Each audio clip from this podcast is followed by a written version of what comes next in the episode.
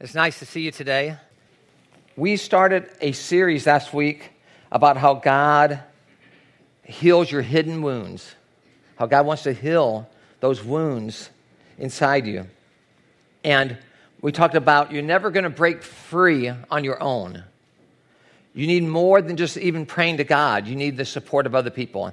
You see people in life that move forward from anything, it could be bitterness it could be uh, an addiction, whatever it is. It takes faith in God and the support of other people.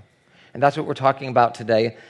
I read a note and it said this Every morning I start out with great intentions. Today is going to be different. But I always fall back into the same old ways. I feel like there's a tug of war going on inside me. I want to do what's best, but I always end up disappointing myself. I've tried prayer and resolutions and self help tapes, even hypnosis. Nothing seems to work, and I'm very discouraged. I think if we're honest, we probably all battle with things like that in our life. Like we want to have a change in our life, and we keep falling back into the old stuff, and we don't understand why. It's not that I want to live that way, I honestly want to live in a different direction, but I can't seem to get there. I seem to keep falling back into failure. And here's what happens you have good intentions. I want to do the right thing. I really do. But then it's followed by failure, and then you're filled with guilt. And there's a lot of people walking around with a lot of guilt, a lot of shame, a lot of regret over the things that they've done. Why does this happen? Because good intentions, it's not enough. It's not enough. You can have the best intention in the world, but it's not enough to turn a life around. Good intentions just helps me to realize that I'm wrong, right? I have good intention. I want things to work out. That just lets me realize that I'm failing. It's not enough to make the change. And I'm talking about those persistent temptations, the things that you just struggle with over and over again, and you can't seem to conquer them. It can be anger. Some people just have an anger problem. They can't seem to conquer it. It can be resentment. You just can't let it go. It can be worry. It can be lust. It can be addictions related to alcohol or drugs. It can be anything like that. But whatever it is in your life, you can't seem to break that cycle. Here's how the apostle Paul said in Romans 7:15. I don't understand myself at all, for I really want to do what's right, but I don't do it. Instead, I do the very thing I hate. Now, that's the Apostle Paul. That's what he said. He even struggled with it. If he struggles with it, of course I'm going to struggle with things like that. So, how do I break uh, free? How do we have success in life change? Well, number one in your notes, predetermine my pattern of temptation. You can fill that out. Everyone has a unique pattern of how you're tempted. And there's certain things that don't tempt you. You're just not tempted by it. And there's other things that do. But we're all different. We all have different temptations. We all have different patterns of how we go. And I'm saying you better know what your pattern is. If you really want to avoid it, you better know what your pattern is. You better know what's happening and why. If you understand the pattern, then you can work on it. Otherwise, you're blind and you're walking into it over and over again. In Proverbs, it says, The immoral person does not care about the path to life. She staggers down a crooked trail and doesn't even realize where it leads. It's immoral if I don't care about the outcome of my life. I want to care. I want to live a life that's not headed for destruction. I want to live a life that's going to be successful, not a life that's going to crash. Lamentations 3:40 says, "Let's take a good look at the way we're living and reorder our lives under God." So right there it says, "Take a look. Take a look. Find out what's happening in your life. Look it over." So we're going to do that right now in your notes. When am I most tempted? When am I most tempted? This is important. If you're irritated all the time, maybe you find yourself that on Monday mornings when I go to work, I'm always irritated, and people can tell. Okay? That's not healthy. That's not healthy. But you need to understand why is it on Monday mornings? Why is it Monday mornings that I'm like this? On Friday night, you might have a different kind of temptation. On Saturday morning, your temptation might be to be lazy and waste time when there's things that you really need to get done. You know, all these things are temptations to not live the best that we can live. But you need to know because the day and the time of day it changes. It changes your temptation. Maybe in the afternoon you start noticing that you're irritable because maybe it's your blood sugar has dropped. And maybe you need to eat a little snack then to keep yourself going. Okay, but if you don't know what your temptation is, and then the afternoons come, every afternoon you're irritable, you can't treat your wife like that every afternoon, or your kids like that every afternoon, or at work. You can't act like that at work every afternoon and keep the job. So you have to know when are the times of day. Some people, maybe you're tempted when it's late at night and everybody else has gone to bed. Well, then maybe you need to change the habit and go to bed when they go to bed. But you need to know when. When you're tempted makes a big difference. Because if I know when I'm tempted, now I can work on that and make sure that I don't put myself in that situation. Where am I most tempted? That's another one. There are certain places that you're not tempted, there's other places that you are. Maybe you're more tempted at work. Maybe your temptation is to, you know, cheat a little bit. And maybe it happens at work. Maybe there's a gorgeous coworker, and that's your temptation. Maybe you're tempted in the kitchen. And maybe, you know, you're on a diet and you're trying to do the right thing, but when, when you're working in the kitchen, it, it just doesn't work. Maybe you're tempted in the bedroom. Maybe you're tempted when you're hanging out with a neighbor. There's a certain neighbor that when you hang out with him and you're having a good time, you always drink too much. And when you're not with him, you don't do it. Maybe it's a neighbor that you hang out with. Maybe it's a, a certain store, convenience store or something, and they have magazines there, and you're always tempted when you're in that store.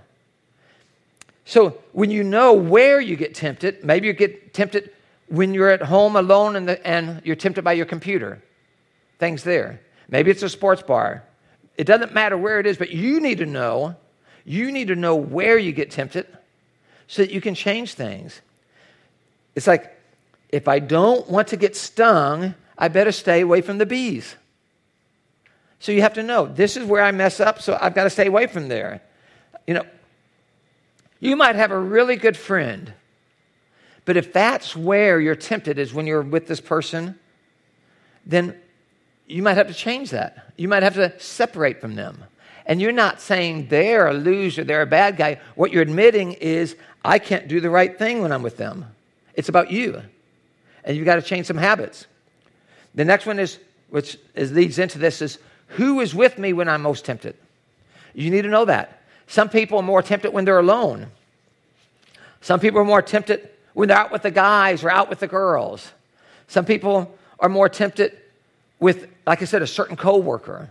Some people are more tempted when they're in a place where they don't know anybody and we're all strangers.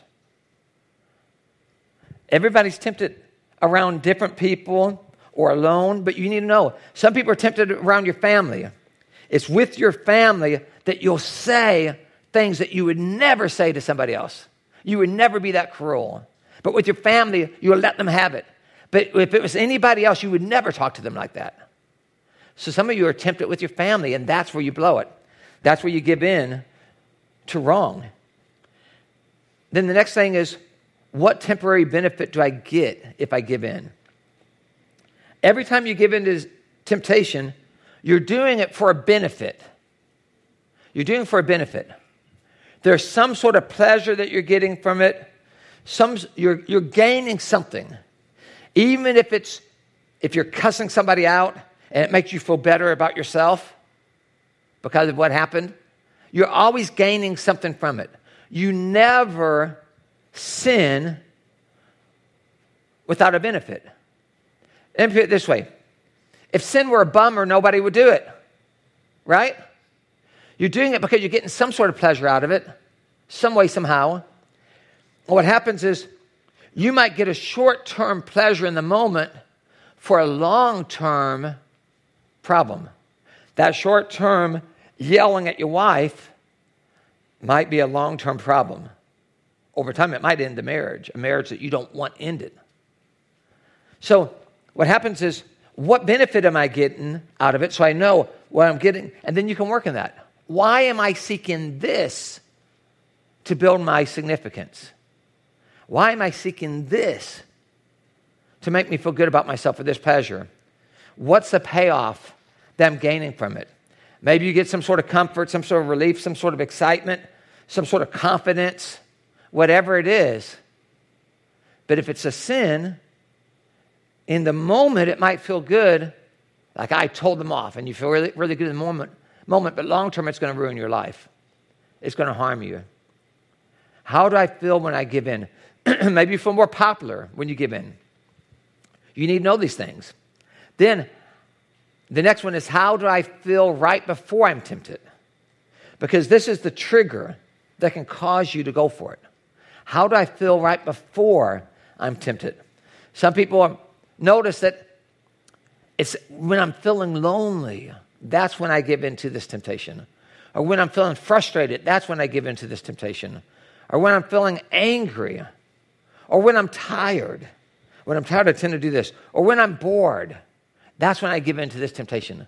But you need to know what the trigger is so you can work on that issue instead of giving into the temptation, instead of doing something that's going to ruin your life. So, all this leads to when I understand what's happening, then it leads to number two, plan to avoid it. And obviously, this isn't, you know, rocket science. I understand what it is, so I've got to avoid those things. And you have to have a plan. You have to plan to avoid things. You've got to plan not to be in those situations. You've got to plan to go to bed earlier if your temptation is when everybody else is sleeping. You've got to make a plan to avoid certain places. Like I said, you have to have a plan to avoid certain people. Whatever it takes to have a healthier life, you've got to put it into practice. You have to set up boundaries for yourself. In Proverbs 4 26, 27, it says, Plan carefully what you do Avoid evil and walk straight ahead. Don't go one step off the right way. So you have to avoid it. There's certain things that you have to avoid if you want to have a great life. Temptation always begins with a natural desire. It's natural to want to feel like you have meaning and purpose in your life. So if somebody offends you and it affects that feeling of significance in your life, you fight back. You fight back because you have a natural desire, but you're not handling that natu- natural desire in God's way. Sex is a natural desire. Eating's a natural desire. Sleeping's a natural desire. But all those things can also be perverted and abused and become a sin in your life, where it becomes something harmful to you, where what was meant to be good is bad because you're not using it right. What's meant to be good, to have meaning and purpose in your life, if you get offended because people are offending you and affecting that area of your life, now you're yelling at people, you're breaking relationships and friendships, and what's meant to be good is now bad because you're using it in the wrong way. You're abusing it. You don't understand how God wants it done. God has a right way with everything. Sex is not wrong. Sex is not evil. Sex is holy. It's a gift from God. But any gift from God can be perverted and misused. God gives you these great gifts in life, and He wants you to use them right. Temptation is when I take that natural desire and I fulfill it in the wrong way or at the wrong time. It's a natural desire, whatever it is. But you fulfill it in the wrong way or at the wrong time, and then it ends up becoming a problem. Sex, like I said, is a gift from God. But sometimes two teenagers at high school have a sexual relationship and the girl gets pregnant. Sex itself is a gift from God. But at the wrong time, you can feel like this is the worst thing that happened to me. I didn't want to get pregnant in high school. You know what I mean? Sex is a beautiful thing. But if it's not used within the boundaries of God, it can also be a really horrible thing. It can be something that hurts you instead of helping you. So you want the right boundaries in your life. The number three, protect the condition of your heart. It's your heart that matters. You want to make sure that you're protecting your heart. Look at Proverbs 4:23. Above all else, guard your heart, for it affects everything you do. So guard your heart. If you want to change something that's continually causing you to mess up, you don't start with the behavior. You start from what's going on inside me. My heart, what's wrong on the inside? Willpower doesn't work.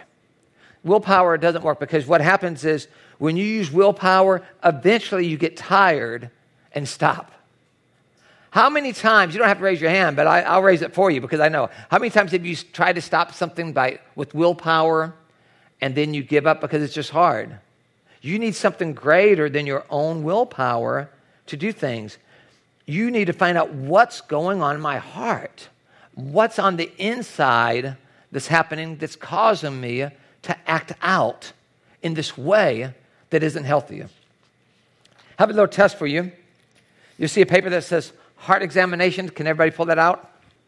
What they found out is how you're feeling has a lot to do, how you're feeling has a lot to do with whether or not you're going to give in to sin. Look at these type of things. The first one, physically exhausted, energetic, and in shape. Now, I'm not talking about over your life. I'm talking about like right now, like where are you in your life? You give yourself a zero if you're physically exhausted right now. Maybe what's going on in your life, you're exhausted. Uh, you give yourself a four if you're energetic and in great shape right now. But give yourself somewhere between zero and four based on where you are. Then the second one says discouraged and pessimistic, or encouraged and optimistic. Give yourself a number there based on where you are today, where, what's going on in your life now. Are you bored and discontent? Or are you challenged and contented? How do you feel? Are you bored and discontent or challenged and contented? Circle the one that describes you there. Are you spiritually dry and empty? Or are you spiritually growing? Mark that one based on where you think you are, between zero and four. Four being the highest, zero the lowest. Are you distant and alone? That means from your loved ones. Are you distant and alone, meaning like Maybe you're out here, but all your family is in New Jersey or something. You know, you're distant and alone, or you're near the ones that you love. It could even be that you're on, you're going on trips a lot because of your work or something like this. But you're distant and alone from your loved ones a lot, so that you feel that, or they're close to you, they're nearby. Uh, they could even be in another country, and obviously that would be distant and alone. Are you feeling insecure and unsure about the future? Or do you feel secure and confident about the future? Mark that one where you believe you are. Are you deeply wounded and hurt by what someone's done? So if you've been if you're deeply hurt right now, that might be a zero or one. But if you feel loved and understood, that would be like a three or four. Mark yourself on that one. Are you bitter? Are you holding on to bitterness right now? You're very bitter at somebody? Or have you forgiven everybody? Mark yourself zero to four on that one. Are you sad right now or are you happy? Mark where you are on that one. Are you alienated and unsupported by those that are close to you? Or do you feel close and supported by those who are close to you? Mark that one. Now, on there, add up your points, and what you'll find is if you have between 30 and 40 points, no one will probably have 40 points unless you're Christ. If you got 40 points, don't worry, you're going to go straight to heaven. You're going to ascend to heaven right now. But uh, nobody's perfect. But if you're between 30 and 40 points in your life right now, they say you're less apt to give in to a temptation that would ruin you. You're less apt to, because you're at an emotional state that you're less apt to do that. If your number is between 20 and 30, caution. You're not as strong as you think you are. See, when it's between 20 and 30, you feel like you're strong, but you're really not as strong as you think. And you better have a caution light up because you can mess up. Okay? When your number comes between 10 and 20, you're in serious danger of making some major errors in your life right now. And you need to understand, like, so that means I better work on these things. If I'm spiritually dry, I've got to get my spiritual life going. If I'm deeply wounded, I've got to get healing. If I'm bitter, I've got to forgive people. You've got to work on those things because you're on the verge of messing up. And if you're zero to 10, you're in critical condition. It's like if you did this and you came out less than 10, you better see a, a biblical counselor immediately because you're in danger, emotional danger, severe emotional danger. But it's a true fact that where your heart is can affect the decisions that you make. And when you're spiritually strong and things are going like that, you're less apt to make a major error in your life than you are when you're spiritually weak and hurt and bitter and fearful and all those type of things. You're really more apt to blow up big time. Your heart matters. Look at Ephesians 4:27. Do not give the devil a foothold. In World War II, after the Japanese had uh, conquered the Pacific, the South Pacific, those islands, when the U.S. Marines took them over, what they would do is they would try to just get a foothold on the island, even if it's just a couple of hundred yards, but just to get on the island. And they found that once they could get on that island, then they could push them back, push them back, push them back. But if the Japanese were able to keep them off the island, they couldn't do anything. But it was like once they could get on the island, get a beachfront or something, from there they could work. And it's interesting. The U.S. Marines, every time they got a foothold of an island, they got that island back. Every time. Well, that's what the devil wants to do to you. It says, do not give the devil a foothold. He wants to get a foothold on you. The devil just wants to get in there a bit. Find that weak point and start there and work from there. So we need to know that. We need to be aware of what he's doing. We need to work on those areas of our heart. We don't want to give him a foothold. And all it can take is one thing to start that spiral down. It's interesting. Jesus said, I've come that you might have life. Jesus wants to give you life. If you spell the word live, Jesus wants to give you life. If you spell the word live, now you take that same word live and spell it backwards, it's the word evil. Live evil. Jesus wants to give you life. Satan wants to destroy you. He's got an evil plan. Satan wants to ruin your life. If he can find any way to get you, he will. He will. He's out to ruin you. You might not believe in Satan, but Satan believes in you and he's out to ruin you.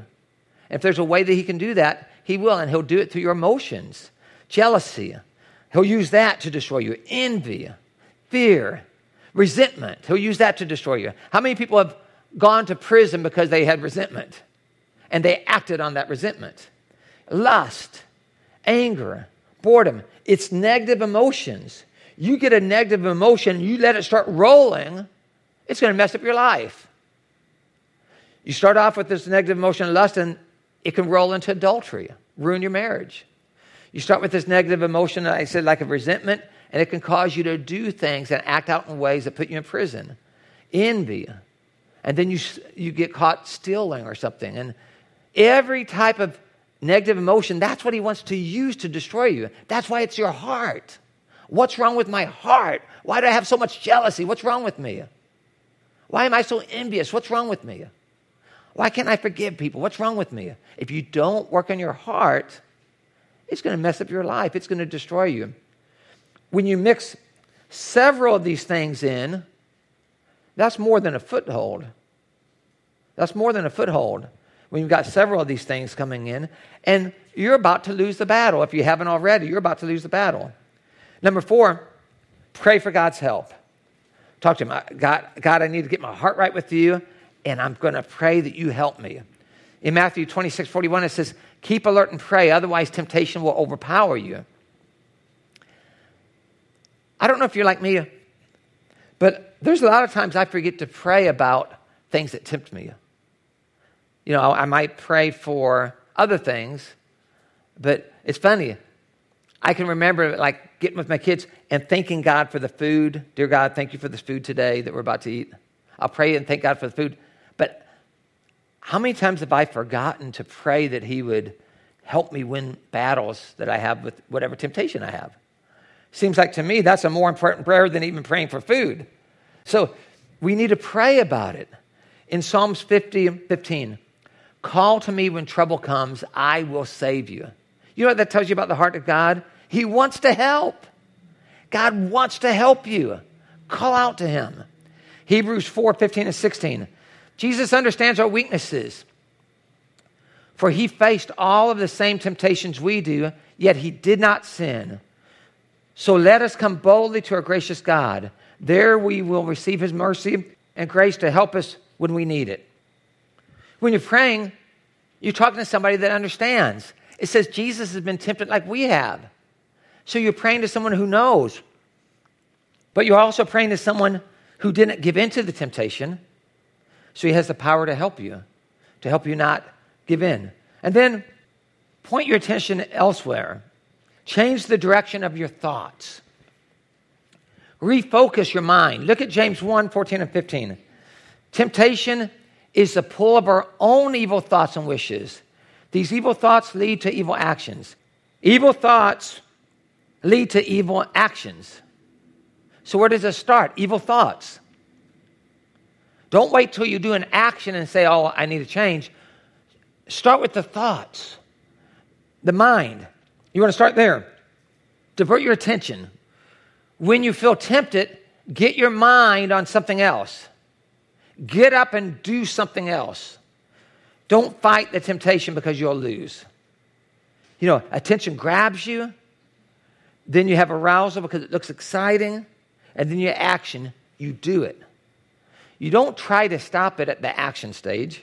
You don't try to stop it at the arousal stage. You try to stop it at the attention stage. It's getting your attention, so you get your mind and you get up and do something else. You've got to get your mind and attention elsewhere. 2 Corinthians 10:5, we capture every thought and make it obey Christ. They're capturing that thought. Notice how the Bible never says resist temptation. Do you know that? It says resist the devil. It never says resist temptation. Do you know why? It doesn't work. I've been on diets before and ah, I'm just not going to eat that. Oh, I'm resisting. I'm... It doesn't work. I eat the food. I might make it through that day. The next day, I, I, I just can't do it. I can't resist the temptation. But I can resist the devil and I can get my mind busy on something else. That's the only thing that works, right? You get your mind on something else with, you know, doing something else, playing with the kids or going to the park or whatever I have to do to get my mind off of what's tempting me. So you can't resist temptation because your willpower is going to eventually lose. What you want to do is get your mind elsewhere. And that's what Jesus did. He wasn't resisting. You just find no sense that he's resisting turning the rocks into bread because that's what he was tempted to do by Satan. Oh, I'm resisting. I'm hungry. I'm hungry. I'm, I'm resisting. I'm going to be strong. It doesn't say that. He just diverted the attention onto God's word. And he started quoting scripture. He got his mind off of the desire and onto something else. You have to find out how you can do that. Romans 12 21, don't let evil conquer you, but conquer evil with good. Find a way. You're tempted to do something bad, get up and do something good instead. Get up and do something good instead. And then, six, pick an accountability partner or group. Most people never break free from their habits because they're unwilling to share it with anybody else. Don't put it on a billboard for everybody to see, but with the people that, that love you unconditionally. You need those people in your life. People that aren't going to judge you, they're just going to support you. That's the type of person you need. So you can complain, you can say, hey, this is what I'm struggling with. And that's a real friend that's going to help you. And we need that. Because prayer alone doesn't work. It's God and others. God and others. God designed it that way. I don't know why. I don't know why when I became a Christian and Christ came into my life, I don't know why I can't just confess things to Him alone and He helps me to conquer it. I don't know why He designed us that I also need friends and support. But that's the way He designed us. And you know why? I think he never meant for us to be a monk. Do you know how a monk goes off? Do you know that that's not biblical? There's nothing in the Bible about being a monk.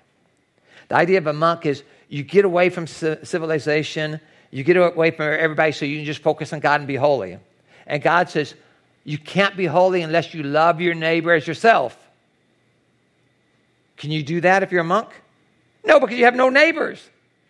A monk is separating himself from everybody. It's impossible to be holy being a monk.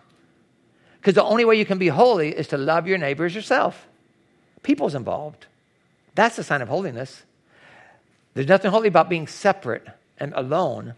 What's holy is to put up with people that irritate you and loving them anyway. That's a changed heart, right? That's a changed person.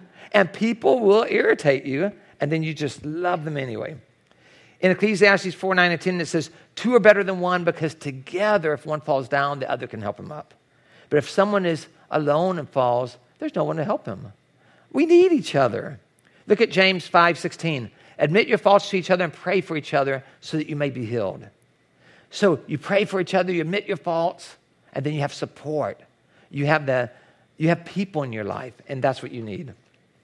You know what it does?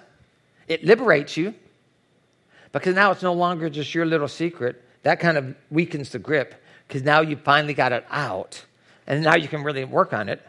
It empowers you because there again, once it's out, you're now empowered to let's do something now because you've broken the, the, the hardest thing is to admit to somebody that you're doing it, whatever it would be. Then you get it out. And then it's endearing. We think that people are going to like us more if we're perfect. Okay? And they don't. They don't. They can't relate to that. You know what people like is when you're authentic, when you're honest. People respect that. People respect that. If somebody's perfect, what does it show? They're lying. They're putting on a front. Nobody is perfect. But they want people to be authentic. And that's what it endears people to you. They can respect that because it's real. No one's expecting you to be perfect. That they understand failure and, and temptation. What they see you as a Christian is that when you fall down, you try to get back up. They see that even though you mess up like everybody else, you're truly trying to love them and you're tr- truly trying to love others. You're just struggling with the sin. And that's what they see. If you're truly trying to love them and you're tr- truly trying to love God and you're struggling with the sin, People understand that. People, but what turns off people? Uh, when people act like uh, hypocrites, where they're acting like they're one thing, but they're not really. You know, it's false. It's a false uh, front. That's not what draws people uh, to the Lord or to other people. Here's what we have as a Christian we have the same problems, the same hurts, the same fears, the same difficulties, the same sins, the same failures that's what we have as a Christian. Everything's the same. Well, then what's the difference? Well, we believe that Jesus, by his grace, has forgiven us and gives us a new start. So when we get knocked down, we try to get back up. And when we get knocked down, we try to get back up because we believe in God's grace. We don't stay down. We try to get back up. I'm knocked down, I'm not knocked out. Let me get back up. Let me get back up. Okay, that's a big difference right there. And the other difference is we have a family to support each other. A church is a family to support you, to help encourage you when you're going through hard times. That's why I say it's so important to have Christian friends. You know, the most common temptations are probably sexual. Not everybody's tempted by drugs or alcohol, but sex is pretty tempting to everybody. You know, we have certain things that are common, that are easy to fall into, and we just need to be aware of that and have certain boundaries in our life. Number seven, persist in believing that I can change. If you don't believe you can change, you will not try. Guaranteed. If you don't believe you will change, you won't try. Why bother trying? I can't change. Well, the truth is, the reason you feel that way is because you can't change, right? You really can't change. But what I'm trying to say is, if you don't believe that with God and the help of others that you can't change, you won't try. But if you believe with God and the help of others, you can change, you know what you'll do? You put your faith in God. You try to get the right relationships around you to support you and others. And you know what? You'll start to change. And you'll notice When do you start falling back into old patterns? When you quit being honest with the people around you that are there to help you and you quit spending time with God. We're always moving one direction or the other. You always are. Nobody's just in neutral. So you ask yourself, how's my relationship with God and how's my relationship with others? You're always moving forward or backwards. You're not standing still. But together it works. Here's what God says in 1 Corinthians 10 13. No temptation that comes your way is beyond what others have had to face. All you need to remember is that God has never let you down. He'll never let you be pushed past your limit. He'll always be there to help you come through it. God wants to help you. You have the support of others, and God wants to help you. With that, let's pray. Lord, we know we're not perfect. Lord, we have habits and temptations. We all have a unique way of how we mess up and how we fail. Lord, we want to understand clearly what messes us up. We want to avoid those things. We need your support. We want you to change our heart. Lord, we're willing to turn to other people.